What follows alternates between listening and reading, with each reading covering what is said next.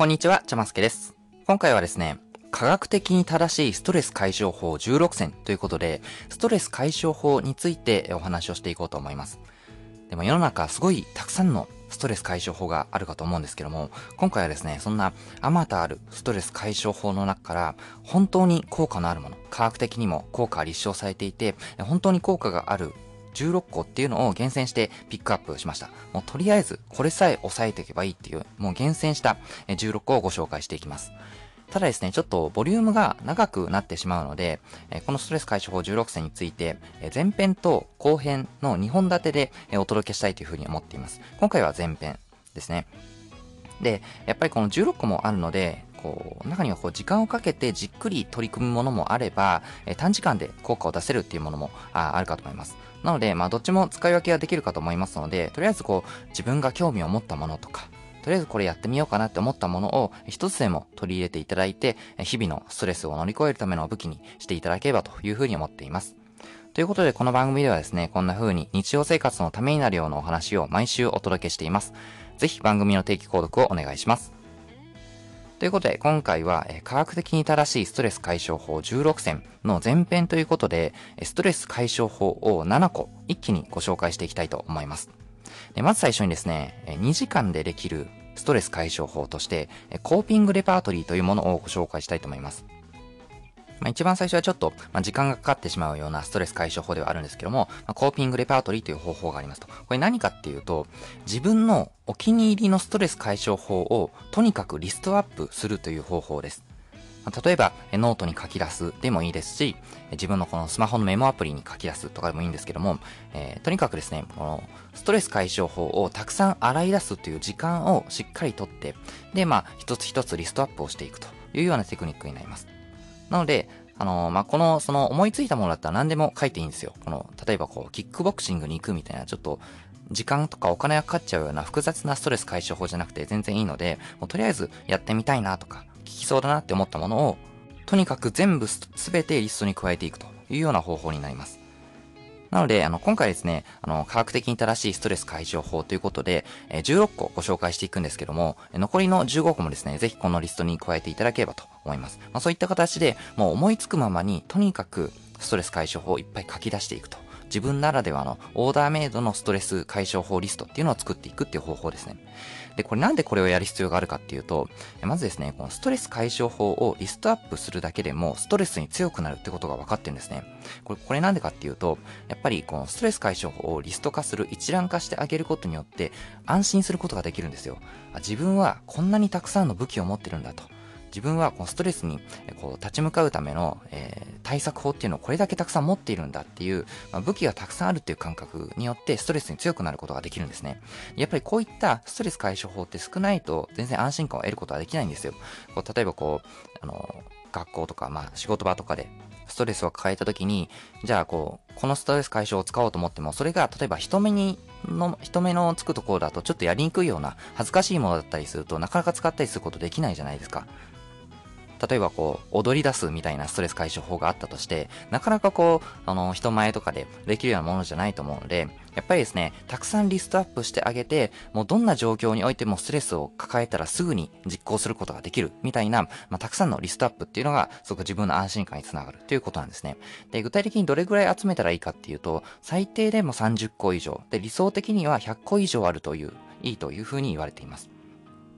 で、まあ、100個とか言われるとちょっとハードル高く感じちゃうかもしれないんですけども、もう本当にですね、もう自分だけの、あの、すごく簡単なものでいいので、例えばこう、鼻歌を歌うとか、ちょっとストレッチをしてみるとか、伸びをしてみるとか、そんなぐらいのものでいいので、とにかく優先すべきは数をたくさん集めるってことです。もうたくさん集めて、えー、100個ぐらいのリストを作ってあげると。それによって自分はどんな状況下においてもこれだけの選択肢を持っているぞっていう安心感を手に入れることができるんです。なので、実際のやり方としてはですね、やっぱり2時間ぐらい、このストレス解消法を洗い出す時間っていうのをちゃんと確保した上で、じっくり作ってみるっていうのが非常におすすめになります。とはいえですね、やっぱりここまで聞いたところで、こんな風に思う方もいると思うんです。2時間でやるストレス解消法ってちょっと長すぎるよと。もっと短いのないのっていう、まあ、せっかちさんもいるかと思いますので、そんな方のために今回30分でできるストレス解消法っていうのを3つご紹介したいと思います。30分でできるストレス解消法1つ目は、読書です。なんと読書をするだけでストレスが解消されるってことが科学的にも、え、判明しています。例えばですね、イギリスのサセックス大学の研究によると、読書をする人はしない人に比べてストレスが68%も低下するっていうことが分かっています。なので読書ってのは絶対やった方がいいんですね。で、大体どのくらい読んだ方がいいのかっていうものはですね、大体こう1日あたり30分が目安というふうに言われています。アメリカのミネソト大学の研究だと、1日に30分間、えー、誰にも邪魔をされない静かな環境で本を読む時間を確保するっていうことを、えー、推奨しています。なので、まあ、もうすでにあの、読書普段からしてるって方はそれを、えー、続けていただければと思いますし、まだこう、読書って、あ、これからやろうと思ってるんだけど、最近できてないな、みたいな人は、まあ、これからですね、ストレス解消っていうのも目的の一つに加えていただいて、えー、これからでも読書の習慣をつけていただければというふうに思っています。特にですね、こうイライラして眠れない夜とか、なんか不安で寝つきが悪い夜とかってあるじゃないですか。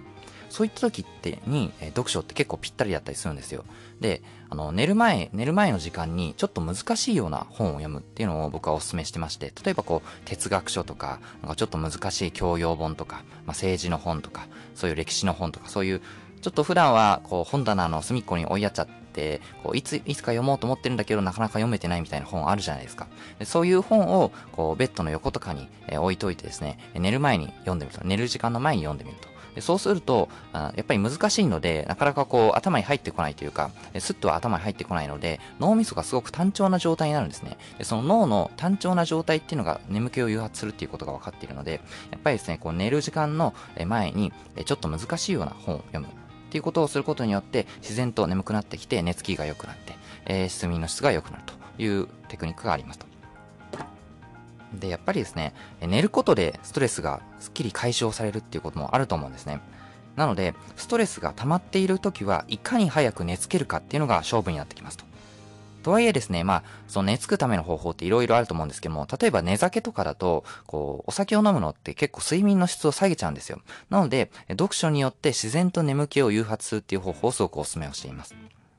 ということで、えー、30分でできるストレス解消法一つ目の読書、えー、ぜひやってみてください。え続いてですね、30分でできるストレス解消法の2つ目、グリーンエクササイズ。このグリーンエクササイズって何かっていうと、自然の中で運動をすることです。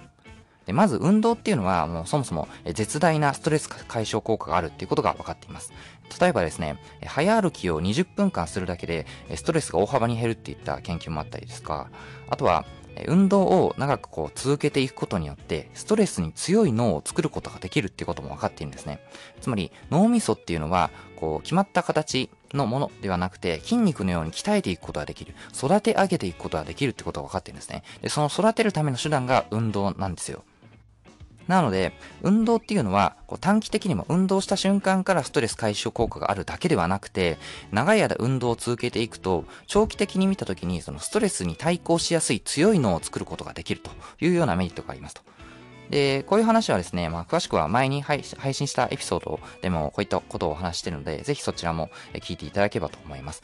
タイトルがですね、不安な日々を乗り越えるためのストレスに強い脳を作る方法といったタイトルで配信をしていますので、まだ聞いていない方はぜひ聞いてみてください。で、この運動をですね、自然の中で行うと、さらにストレス解消効果が倍増するっていうことが分かっています。例えば2010年にイギリスのエセックス大学の研究で、様々な年齢の男女1252人を対象に、自然の中でエクササイズを行ってもらって、メンタルにどのような影響を与えるかっていうのをチェックしたという研究があります。でこの結果ですね、自然の中で行うエクササイズは、たった1日5分でもストレスを軽減するっていうことが分かりました。5分の運動でもストレスが軽減されるってことが分かったんですね。まあ自然の中でやった場合は5分でもストレスが軽減されるってことなんですね。ま、ただですね、まあ自然の中で運動しましょうっていうと、まあ結構こう都会とかに住んでる人とかだと、ま、近くに山とか海とか川とかそんなのないよっていう、まあそんな方もいると思うんですね。まただですね、まあ、この研究分かっているのは、近所の公園とか、並木道とか、そういった身近な自然、身近なこう森とか、身近な自然に触れ合うことでも同じような効果を得られるということが分かっています。やっぱり1日5分でもいいっていうのはめちゃくちゃ簡単じゃないですか。なので、もうちょっと外に出て、自然と触れ合いながらウォーキングをするとか、ランニングをするとか、いうのをぜひやっていただければと思います。で、まあ5分でもいいんですけども、できたらですね、もっとやった方がいいっていうことが、えー、近年の研究だと分かっています。大体ですね、30分ぐらい運動をすると、30分ぐらい自然の中で運動をすると、リラックス効果が急速に増えるっていうことが確認されていますので、できたら30分くらい運動するといいんじゃないかなと思います。で、あとはですね、なかなか運動っていうもの自体がちょっとハードルが高いよっていう方もいると思うんですね。普段全然運動していないから、いきなり30分もこう、公園で走りに行くみたいのってちょっとハードル高いよとか、今ちょっと新型コロナウイルスが怖くてあんまり外に出てなくて、運動外でやるの怖いよみたいな方もいると思うんですけども、これはですね、えー、ガーデニングっていうのも非常におすすめです。まあ、つまり、ベランダとかで、まあ、野菜とか、えー、お花とかを栽培するっていうこのガーデニングですね。で、これだったら自粛しててもできるじゃないですか。で、このガーデニングも非常にストレス解消効果が高いということが分かっていて、例えばですね、え、園芸療法、まえっ、ー、と、アメリカだとホルトテラピーって言うんですけど、このガーデニングをするっていう行動は、えー、欧米とかだとうつ病の治療に使われるぐらい、あの、ストレス解消効果、不安の軽減効果があるっていうことが確認されているんですね。なので、運動だとちょっとハードル高いなっていう方は、えー、ベランダでなんか野菜を育ててみるとか、あるいは室内でもいいので、室内で観葉植物を育ててみるとか、っていうのをぜひやってみていただければと思います。まあ、そんな風にですね、えー、あまりこう自然と触れ合う機会って意識しないと、こう、でき、出てこないと思うので、ぜひですね、自然と触れ合う機会っていうのを意識的に増やしてみてください。え、続いて、30分でできるストレス解消法3つ目。休暇の予定を立てるというものです。つまり、えー、今度の土日に何しようかなっていう予定を立てるというものですね。これによって、えストレス解消が期待できるというものです。で、これオランダで行われた研究によると、事前にですね、え休日の過ごし方を考えた被験者っていうのは、その直後のストレスが和らいだだけではなくて、計画を立て終わった後でも幸福感が8週間も続いたっていうことが分かっています。で、これなんでかっていうと、やっぱり未来が見通せている状態ってすごく安心につながるんですよね。自分がこれから何をやればいいのかっていうのがはっきりしているので、何をすればいいんだろうっていう悩むストレスっていうのが減るんですね。その分だけこう脳のリソース、脳をうまく使えるようになるので、感情を上手にコントロールすることができるようになるというようなテクニックになります。あとはですね、やっぱり休日の予定を立てるときって、あまりこう、ネガティブなことを考える人ってそんなにいないと思うんですよ。今度の土日何しようかなって考えるときって、大抵こう、明るい未来とか、楽しい計画を考えるので、気持ちもポジティブになりますよね。まあ、それによって、えー、不安が軽減されるっていうような効果も確認されています。で、このテクニックのポイントとして、できるだけ細かく計画を立てるっていうのが重要になってきます。なので、例えば、えー、次の日曜日は服を買いに行こうとかではなくて、次の日曜日は朝起きたら軽く筋トレをして、えお風呂に入って、え朝ごはん代わりにラッシーを作って飲もうと。で、その後にちょっと出かける準備をして、え渋谷のこのお店とこのお店を回ってみようと。でお、お昼ご飯はこれを食べてみたいに、できるだけ細かく予定を立てるっていうのがえポイントになってきます。で、実際、えー、本当にこの計画通りに行かなくても問題ないんですよ。重要なのは一旦休日の計画を細かく立ててあげるっていうことなんです。でこれによって自分の人生をちゃんとコントロールすることができているっていうような感覚を得ることができるんですね。でその結果、自信がついてストレスに強くなれるっていうようなテクニックになります。ぜひですね、えー、30分でできるストレス解消法としてやっていただければと思います。と、ここまで話したところで、30 1分でもちょっと長すぎるよっていう人もいると思うんですよね。もうちょっと短いストレス解消法ないのというような、そんなせっかちさんのために、えー、今回ですね、15分でできるストレス解消法を3つご紹介したいと思います。15分でできるストレス解消法、まず1つ目は、 expressive writing です。この expressive writing って何かっていうと、紙とかノートとかにひたすら自分の感情を書き殴るというテクニックです。で、これあの前にですね、エクスプレッシブライティングについては、あの別のエピソードを配信してますので、詳しくはそちらをぜひ聞いていただければと思います。タイトルがですね、究極のストレス発散方法、エクスプレッシブライティングのやり方というタイトルで配信していますので、ぜひまだ聞いていない方は聞いてみてください。で、このエクスプレッシブライティングはもう無料でできるストレス解消法の中では効果がトップクラスです。もうやってないっていうのもありえないっていうぐらいもうすごく効果が高い方法です。で、めちゃくちゃ簡単で誰でもできる、いつでもできるような方法になっています。もうコスパが最強で、こう、紙とペンさえあればもう誰でもどこでもできると。もうやらない理由がないような方法なので、えぜひですね、やっていただければというふうに思っています。続いて、15分でできるストレス解消法2つ目、パワーナップです。で、パワーナップって何っていうのは、まあ、簡単に言うと、昼寝です。昼寝をしましょうと。で、この昼寝っていうのが、ぐっすり1時間寝るとかではなくて、短い昼寝、これをパワーナップと言います。で、これ実際にですね、昼寝をすることで脳が休まって、仕事の生産性が大幅に回復するっていうのが確認されてるんですよ。で、こう実際にですね、ヤフーとかナイキみたいな海外の企業だと結構職場で昼寝を許可するケースとかってあったりするんですよ。あと日本とかでもですね、昼休みに昼寝の時間を設けてる学校とかがあったりするぐらい、昼寝っていうのはそういったリラックス効果だったり生産性の改善効果っていうのが期待できるんですね。で、日本の厚生労働省も、えー、言っているのが、午後の早い時間にえ、30分以内の短い昼寝をすると眠気による作業能率の改善に役立つというふうに短い昼寝っていうのを厚生労働省も推奨してるんですね。あとは昼寝を昼寝の効果を調べた研究って結構たくさんあって、例えば10分から30分間の昼寝によって脳の疲れが大幅に回復して、その後の仕事のストレスにも強くなって、作業のスピードが上がる傾向が確認されているっていうような研究もあったりするんですね。なので、昼寝っていうのはすごく大事ですと。夜にがっつり寝るんじゃなくて、もう作業の途中で、え、時間をとって寝てあげるっていうのがすごく大事になってきます。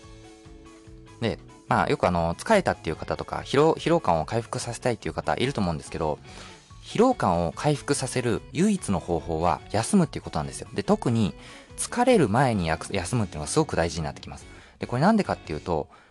僕たちにとって疲労と疲労感って違うんですよ。つまり実際体が疲れてるって状態と、疲れたって感じる状態の間にはタイムラグがあるってことが分かってるんですね。例えばこう、包丁で手を切ったとするじゃないですか。その時って、え手を切った傷が発生するのと痛みが発生するのって同時じゃないですか。なので、僕たちって、疲労に、疲労についても、この傷と痛みの関係と同じように、疲れるのと疲れたと感じるのは同じタイミングだって考えがちなんですけど、実際は違うってことが分かってるんですね。疲労っていうのは、だんだんこう疲れが溜まっている状態、溜まり続けている状態って、人間の体は何も感じないんですよ。で、疲れたなって感じた時にはもうすでに疲れすぎてる。一定のラインを超えちゃってるっていうことが分かってるんですね。なので、もう疲れる前に休むっていうのが非常に大事になってきます。で、その方法の一つが今回ご紹介したパワーナップ、昼寝ですと。で、まあ、いきなり昼寝とか言っても、普段こう昼寝をする習慣がない人とかだと、なかなかお昼に寝つく、寝つくことができないと。そんなすぐに寝れないよっていう方もいるかと思うんですけども、えー、眠れなくても目を閉じてじっとしているだけで、えー、効果があるっていうことも分かっています。これはですね、アメリカのファーマン大学の実験で、15分間何もせずに目を閉じた被験者っていうのが、その後に行った記憶力テストの成績がアップしていましたというようなことが分かってるんですね。つまり、眠り込まなくても15分間外からの情報をシャットアウトしてあげるだけで脳は休息を十分に取ることができるっていうことなんですね。なので、ぜひですね、お昼の時間帯に15分から30分くらい昼寝をするか、もしくはとりあえず何もせずに目を閉じるっていうのをやってみてください。え続いてですね、15分でできるストレス解消法3つ目として、ハンドマッサージをお勧めします。まあ、手を揉むということですね。マッサージってやっぱりこうリラックスのためにマッサージに行くとかいう方いると思うんですけど、マッサージってやっぱりリラックス効果が実際に確認をされています。まあ、とはいえですね、マッサージって結構お金がかかるじゃないですか。高いとこってすごく高いですよね。で、わざわざこうお店に行ったりするのも結構面倒じゃないですか。で、やっぱりストレス解消法って自分一人でできるとか無料でできる、すぐにできるっていうことが、えー、大事というかもうすごく使いやすいと思いますので、そこで、えー、ポイントになってくるのがこのハンドマッサージですと。でこれですね女、性を対象とした実験では、親指の下のちょっと盛り上がったところの筋肉ありますよね。手のひらの親指の付け根のところの筋肉を15分から20分くらい揉んだところ、首とか肩の緊張がほどけて、心拍数も下がって、不安テストのスコアも低下したっていうことが分かっています。これすごいですよね。ハンドマッサージであれば自分一人でもできますし、すごい手軽ですよね。まあもちろんですね、まあ身近に家族とか恋人がいれば、あの、その、そういった人たちにお願いしてやってもらうっていうのもいいかと思うんですけども、まあ、あの、手がまあ二つある方だったらもう右手で左手を揉むとか、まあ、そういう風にですね、自分一人でもやることができると思うので、ぜひですね、このハンドマッサージっていうのを試してみてください。で、ここまで話したところで、いや、15分のストレス解消法、それでもちょっと長いなっていう方もいると思うんですね。そんなせっかちさんのためにもっと短い時間でできるストレス解消法をご紹介したいんですけども、続きは後編でお話をしたいと思います。ということで、今回はですね、科学的に正しいストレス解消法の中から前編として7つをご紹介しました。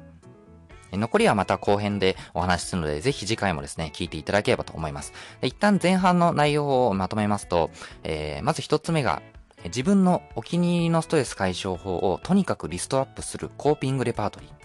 で、二つ目が、読書ですね。本を読みましょうと。三つ目が、自然の中で運動をするグリーンエクササイズ。えー、そして4つ目が、休日の予定を立てる。まあ、これはなるべく細かく立てるっていうのがポイントですと。で、5つ目が、紙とかノートなどにひたすら自分の感情を書き殴る expressive writing。もうこれは紙とペンさえあれば誰でもできるので、ぜひやってみてください。で、6つ目、短い昼寝、パワーナップですね。これ眠り込まなくても目を閉じてじっとしているだけでも OK です。で、7つ目、ハンドマッサージと。まあ、この7つをご紹介しました。で、残りの9つはですね、次回配信する後編で紹介するので、ぜひ楽しみにしていただければと思います。で他にもですね、こういうためになるようなお話を毎週月曜日に配信をしています。番組の定期購読に登録することで、新しいエピソードの配信をチェックすることができます。また聞きたいなと思っていただけたら、ぜひ登録してみてください。やり方はですね、今 Apple のポッドキャストアプリで聞いている方は、購読ボタンから、Spotify で聞いている方は、フォローボタンから、Google のポッドキャストアプリで聞いている方は、定期購読ボタンから無料で登録することができます。また、Twitter もやってますので、番組の概要欄からぜひフォローしてください。では次のエピソードでお会いしましょう。お相手はちゃますけでした。